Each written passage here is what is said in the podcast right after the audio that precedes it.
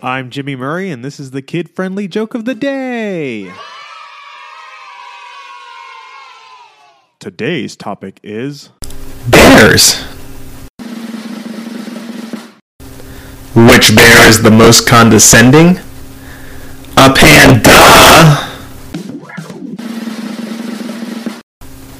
Polars up in the Arctic can go for weeks without food, but just barely.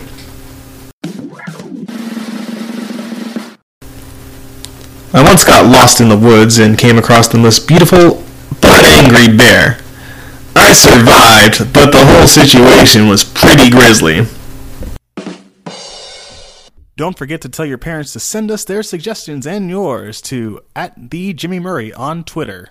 Thanks for listening to the show. Don't forget to listen to our other shows the Animal Fun Facts, Geography Fun Facts, and the Dinosaur Fun Facts. Music by Kevin MacLeod. Yay, sound effect by Neurologic. I'm Jimmy Murray, and your executive producer is Chris Kremitzos. Keep laughing.